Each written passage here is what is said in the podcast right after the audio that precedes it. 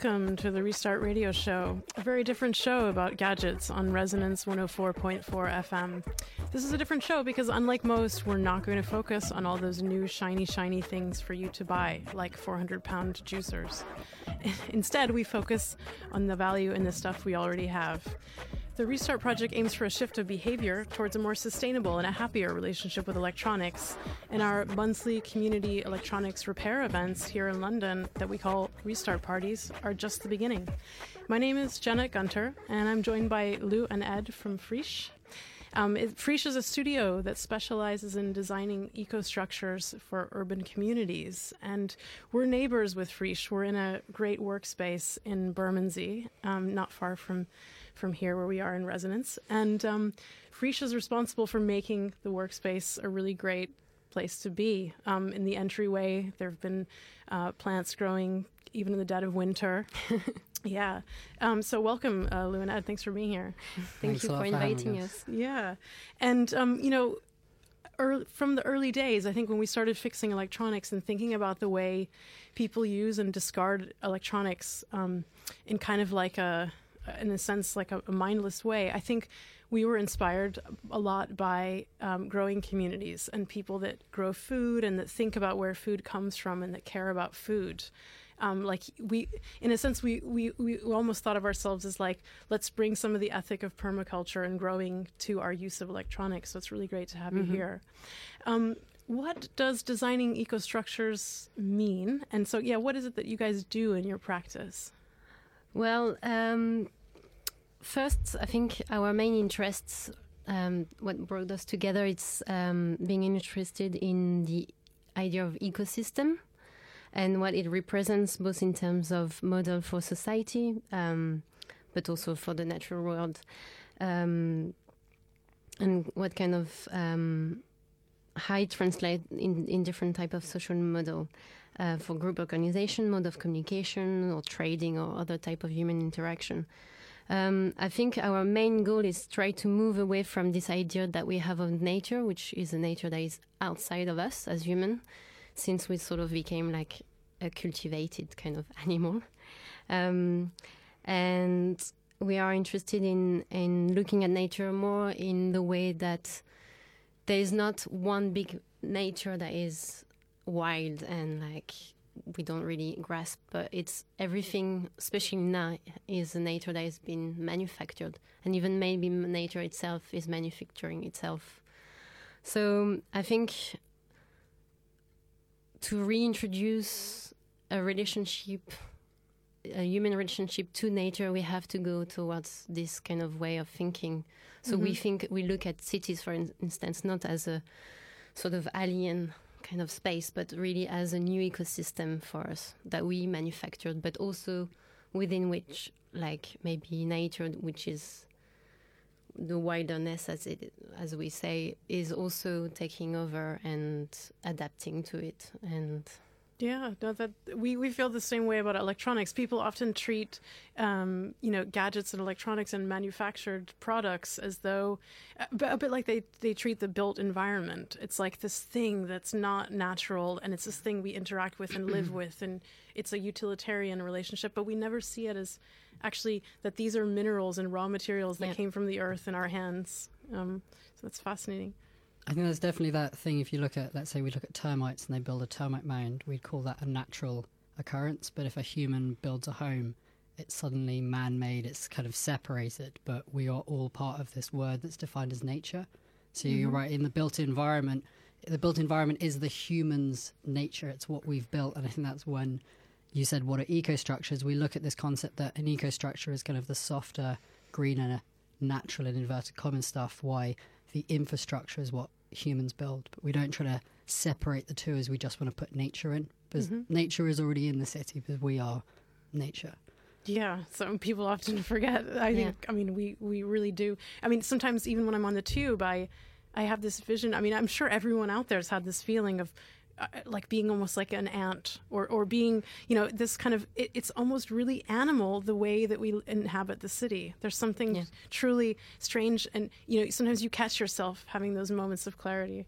Um, so how do you how do you help people to to come to that in your practice? So what we try to avoid is to just be a design studio with designing just a product that's going to be put there and people are just going to think it's pretty or you know we need it to be functional in the sense that it needs to respond to what people needs on a day to day and how it can help them and understand their environment before be able to design something that is going to live with them. And we do this also through um, creating like workshops to interact with people um, but also we link it very much to maybe um, issues that people might have on a day-to-day basis um, in terms of human interaction or other kind of societal things so um, what we do is also looking at it in how it's culturally grounded so mm-hmm. that's what we do. So we have Friche as a studio, more for the design things. But we have Diaspora, which is our project space. And that's where we invite artists, scientists, researcher of all kind of fields to come and discuss these kind of issues. So our current program is about plant communication and how they relate to social interaction. So we have uh, six modules going from the looking at mycelium, which is the communication of plants through their rooting system, to genetic transfer. And our current one is called acoustic mirrors and looks at um, electric communication through electric field. Um, and we actually hosted a Skillshare exactly. where we where we learned about components and circuits and the way yeah. they work as yeah. a part of your. So yeah. it's it's looking at like the broader spectrum of what kind of uh, we say co-design. So co-design is yeah. kind of this thing that's been forgotten about in the design world, which is where you work with the client to achieve an end. And mm-hmm. I think mm-hmm. what a lot of architecture studios and these kind of top-down town planners have kind of failed with is they design a town and then try to find a community to fill the town afterwards, or they put a park somewhere and then no one from that community ever used that space and they wanted the park somewhere else. So what, as Lou was mentioning, the different things with the workshops of trying to find local stories or understanding what the community is doing is we want to work with the community to be mm-hmm. like where do you want this space what do you want from that space and try to take those kind of insights into our design process so the output already has a community that's there. They want to take over the space. They want to take care of it. They want to use it. Yeah. Okay can you give us some examples of what that looks like concretely? So well, some projects? like for instance like i was thinking um, currently in the show we have uh, louis henderson film all that is solid which is looking at uh, West Africa and Ghana, like the landfill where they throw away uh, computer component, and it's also um, uh, where they also, I think, um, mine precious metal to make. Yeah, I mean they're they're actually reprocessing the exactly and reusing. So it's yeah. a whole. It's look. It's looking at the whole cycle of from mining to making the computers to then go back into the uh, landfill and how they are harvesting those precious metal again, but also like harvesting the data that might be left in memory card and so on. So we have like pieces on show that is, are looking at these things along you, like a workshop that you can host, looking at people like have showing how they can um, look at components and so on. And we had like uh, uh, we had a workshop um, led by Alex Russell and Kerry Mehan. Uh, who used to uh, do Superlative TV, and they did this uh, filmmaking workshop mm-hmm. uh, called Consequences about nuclear, like their current project about nuclear um, waste. It's not waste, but it's like the nuclear like extraction of uh, uranium in Australia and so on. So it's and but it's so it's like trying to like map these kind of different issues and ideas and how they all connect and then we also do workshops where we do co-design workshop. Uh, we did one at the, the, Royal College of Arts uh, with a local community garden in Peckham, where they designed a bike trolley. So we, we talked to the volunteers at the garden, and from their feedback, we design a structure for them using upcycled materials and so on. An example that everyone can go and search on Google is Apple has just said they want to make their new products completely out of recycled materials. So that would be an example of where you could say there's like an informed process. So Lou's mentioning this kind of fact we're sending all our all our e-waste off to Africa somewhere, and then they're trying to rip it apart and extract the metals. Yeah, but to be fair, we're not sending that as much as yeah, the media portrays, but um, we're actually sending it to our own landfills. Of course, yeah. but but I think yeah. that just the general mm-hmm. idea mm-hmm. of a co-design would be that it's a product where you've they are trying to. I'm not saying that Apple's perfect, but they have tried to with this robot they brought out to say, "Oh, yeah, I feel try to- that's a whole nother radio show. don't worry, yeah, don't worry." I mean, it's it, and they themselves admitted that's almost like a moonshot pro- project. Exactly, that it's almost like a th- it's almost like a thought experiment at this point. But that's Um, so that's what we're trying to actually mhm. make a reality. I said obviously theirs is like it's nice and it's glossy. So you guys are going to make us an iPhone, are you? hopefully we'll grow you an iPhone. okay okay well i really like the metaphor of you know of gardening and growing and food as i said um, for for other areas of life and i think i think too often it's been yeah it's considered this kind of i don't know y- you know the, the the gardener even especially in the UK is is kind of upheld as this I don't know the ultimate hobbyist the kind of the the person who, who's very civic minded um, but it's kind of like it's the special thing to go garden or to be a gardener. And and with permaculture also it's kind of a very niche potentially kind of hippie um, hippie way of interpreting nature and growing. Um, but I think I think it's the, the some of the things we're learning about plants and nature um, are, are actually really pushing us to think, you know, that uh, along the along the lines that you're promoting. So I, I listened to this really great podcast about uh, the the um, the ways in which trees communicate through fungus. And I really, it blew my mind. So, can you, I mean, how can a forest almost be a metaphor for like the internet and the ways we communicate? Um, um, talk, walk us through that because it's amazing. So the yeah, so the the basics. Let's start with the concept. So trees within a forest, kind of the top canopy layer, they block out all light for anything that's kind of below. So if we think about that kind of process, plants on the forest floor still grow. And this for scientists for a long time, they're trying to understand how can these plants grow where there isn't any light, I can't get any food.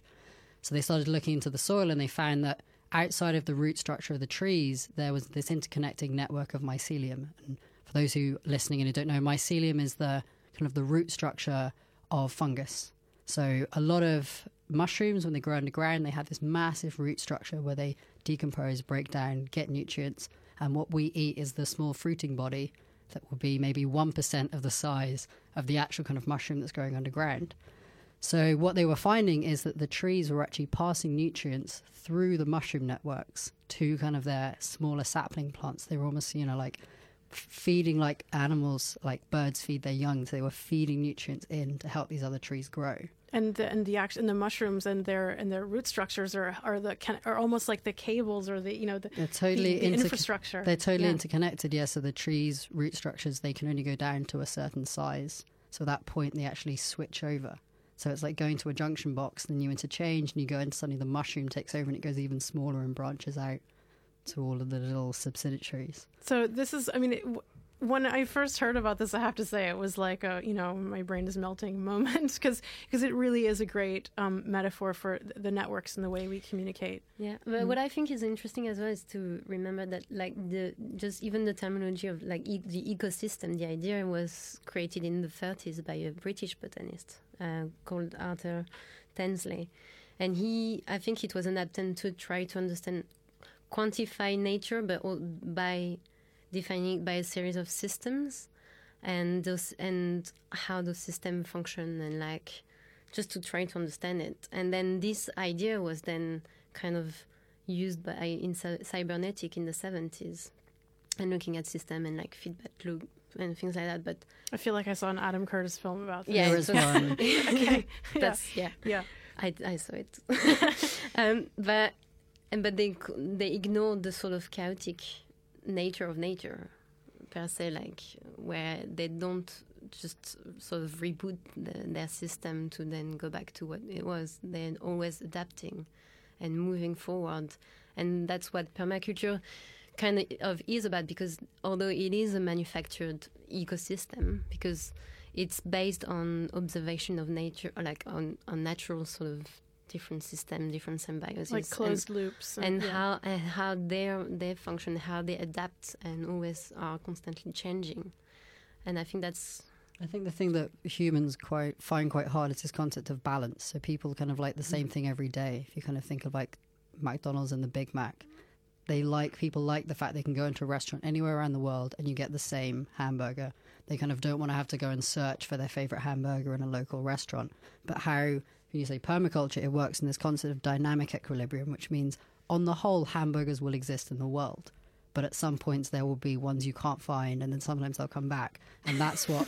no, but that's that's what this that's how this balance works, which is very hard to understand within your garden. Let's say so. Let's mm. say at one point you have loads and loads of slugs. This will be great. You get loads of slugs, but then the birds will come and eat the slugs, which then means your plants will come. yeah, I think a lot of people maybe you're, gonna gonna, have to do some lost. convincing on the slugs, especially But- this time of year. But they, it, it will come into balance if you don't Mm. have the birds. You'll then get you'll send everything kind of the balances are really carefully they sit Mm. against each other. Well, for people that want a new phone every September, I don't know how they're going to handle this. Is going to definitely blow their mind. it's like the Big Mac, isn't it? It's like I must have it now. Maybe you're inspired to start living a greener life, but you don't know where to start. Signing up to the Restart Code is an easy and rewarding way to begin reducing your carbon footprint. And using your electronics for longer isn't just better for the planet, it's better for you too. Visit the restartproject.org slash code, where we've put together a short video on how you can reduce your contribution to the growing problem of e-waste. It's time to take back control of the stuff we own. Listening to Restart Radio on 104.4 Resonance. Um, and we're talking, uh, we're a little bit out of our usual, uh, our comfort zone talking about uh, technology, although we don't view technology as something that's uh, out of the natural world um, at Restart. We're talking with uh, Lou and Ed from Friche, which is a design studio and very much focused on the eco structures around us.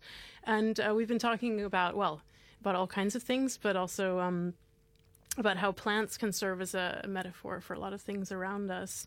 Um, but I wanted to actually, uh, and we just started talking about gardens and uh, and, and things people are actually quite familiar with um, in their day to day, slugs and other things. Um, I wanted to talk a little bit about the indoor growing that you guys promote. So in our office space, um, there have been all kinds of food growing ever since we moved in in November, and I have to say I was not expecting um, there to be bok choy growing in in our office space in November. We moved in. Um, so tell us a little bit about the kind of uh, bringing food into other environments that people aren't quite used to seeing. Um, maybe Ed. Um, yes, I think I think the the reason why we like to bring food into kind of an office space is a lot of people spend time in the office. They have more chance of spending time in the office than they would, let's say, at home in their garden. So we think firstly, it's like we want this kind of urban or like office based growing space. The second thing is to connect people, give the opportunity to connect them with where their food's coming from. A lot of people wouldn't know, let's say, a apple is 15 months old by the time it comes to you in the supermarket. So we want to connect people with the growing process, understand how long it takes to grow. I've seen the apple trees that you brought in. We yeah, brought they, some apple trees in. They're going to hopefully get going. We've got tomatoes that are growing, so we're going to get. We've just got those in the moment, and it's Okay. going to take around three to four months to get tomatoes there. So it's to get people an understanding of how long stuff takes to grow, how much energy goes in, yeah. and kind of how much you should kind of respect the food and kind of. Let's. You said that farming is well, gardening. You said is seen as this like genteel thing, but actually it's really important. Everyone needs food. Yeah, no, absolutely. I mean, I, I, I don't see it that way, but I, I, I get the impression people do.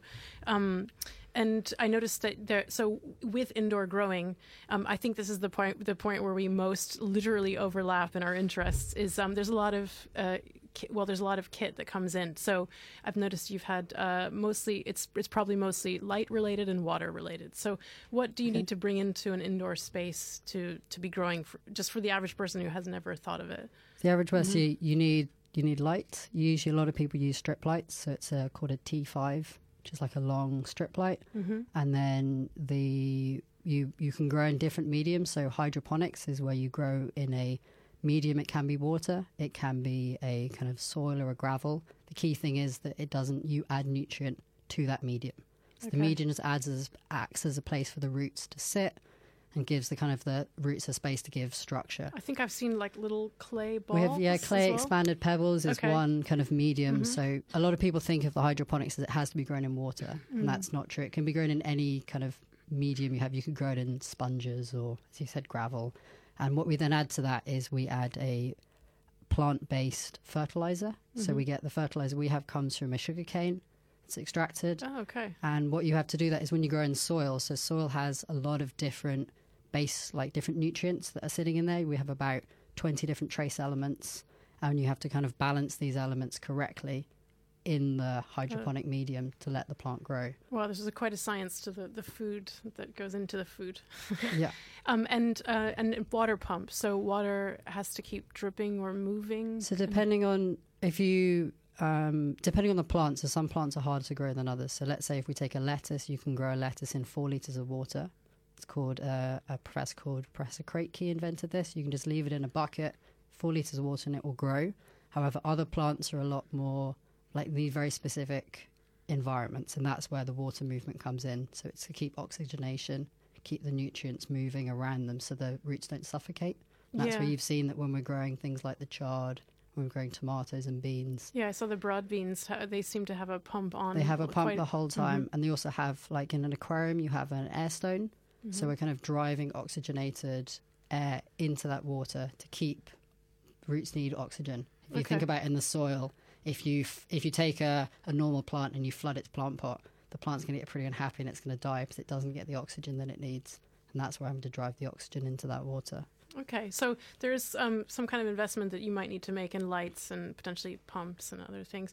Um, and and how what is the like the energy the, the what are the energy running costs of growing different things indoors and how is that kind of dealt with from a from an eco perspective? I think it's um, really a matter of scale. So I think from our interest, we're very interested on the research side of what is possible, what different systems would people be involved in, and kind of showing people that there is a way to grow food in an, like unexpected locations. Mm-hmm. Um, there's an example of a, uh tomato farm in Kent. It's about 80 football fields large. It's completely off grid and it has its own biofermenter. Is that the Thanet? Uh, It's Uh, or- yes, it's a massive yeah, place near there, and because I, I I'm always curious when I'm buying tomatoes in the in the dead of winter. and Um, they come from Kent. they're grown exactly. in Kent. Okay. So they're grown in Kent Mhm. in this massive greenhouse complex. They take a lot of their bio waste from the plants. They have to pull off a lot of the leaves and stuff. So they produce all their energy on site, as I said. So that's where the lighting comes in. They supplement during the winter time. So during the summer, of course, if you're in a greenhouse, you've got the Sure. sun. But during the winter, said we're getting fresh tomatoes. We, they use LED lighting. So it's got a very long lifespan for the light compared to kind of a strip light. You can imagine at home when you have your bulbs, you change them every Yeah, few years so LED has been somewhat game changing in this as well. Then. yeah, so it's Mhm. you can get about kind of ten times more lifetime off your LED lamp, which is yeah, it Mhm. really changes kind of the setup cost is a lot higher. So for a, Okay. like a starting grower, if you look, if you kind of Google on Amazon something like that, LED lights they're very expensive, but it's because you're getting kind of that really long lifetime off your light compared to a kind of standard plug-in strip lamp. Okay. And I remember we did a we did a restart party at a pub that had this massive living wall, and it was actually really it was funny because we really wanted to repair underneath the living wall. We thought that would be like a nice um, visual. Well, also just to be near the plants, right? Because it's. But it turned out that all of the um, all the electrical sockets were completely used on that side of the of the pub to to, to power the living wall, as it were. Um, so uh, it was I just it just drew my attention to that if you want to grow it yeah at scale you really need to think about what that's going to require. Um, but also I was wondering about maintenance. So um, and you know that obviously that's one of our um, interests. So uh, how long does the equipment that you use to grow tend to last for? And you know does it require uh, a great deal of maintenance? I think it usually depends on the complexity of the system. And then a lot of people who design a system would often try to look at the growth time. So a lettuce would say, let's say it's 40 days from kind of planting the seedling into harvest. At that point, you'd usually then clean the system. Versus if you have, like you've seen the beans and the tomatoes or a crop that kind of sits there for six months.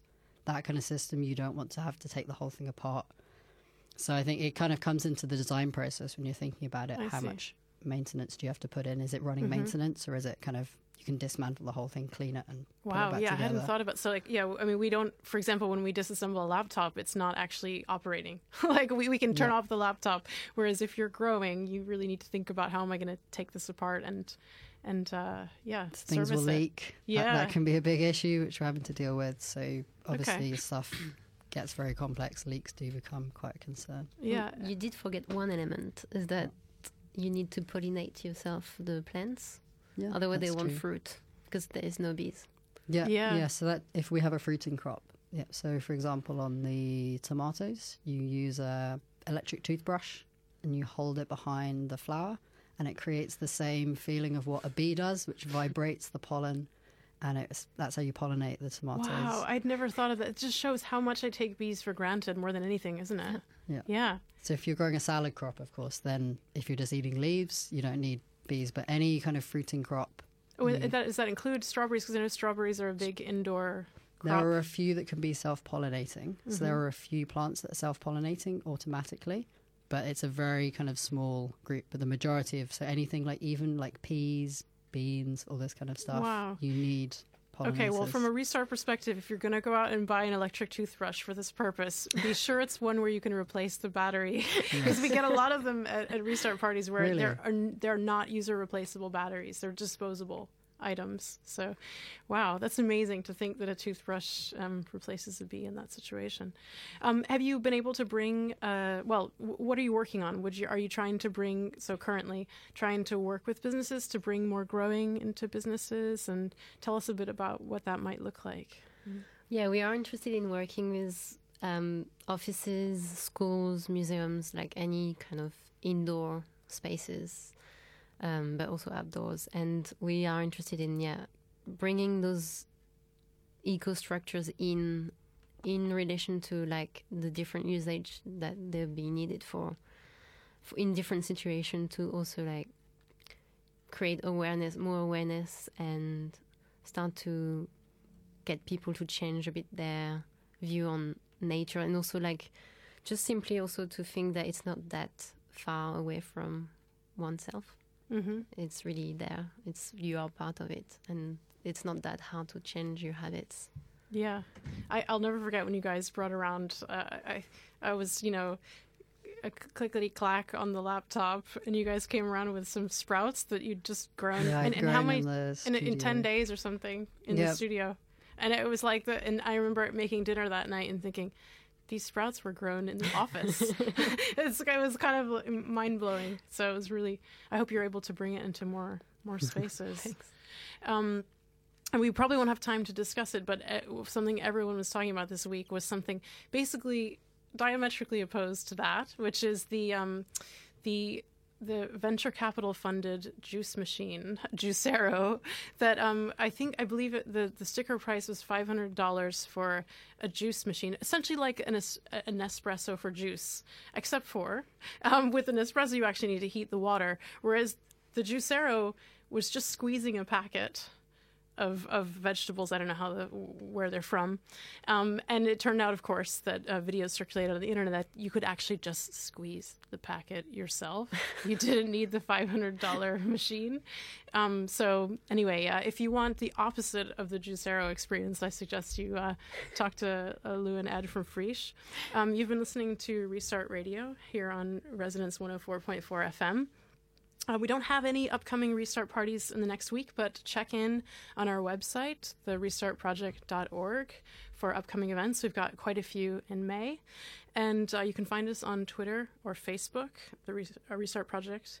And uh, a final thanks to uh, Josh for our new uh, appeal to sign the Restart Code that we played, and Optonoise and Cassini Sound for our music, which was made with lasers, spinning plastic discs, and discard electronics. Until next week, thank you. Thank you. Thanks.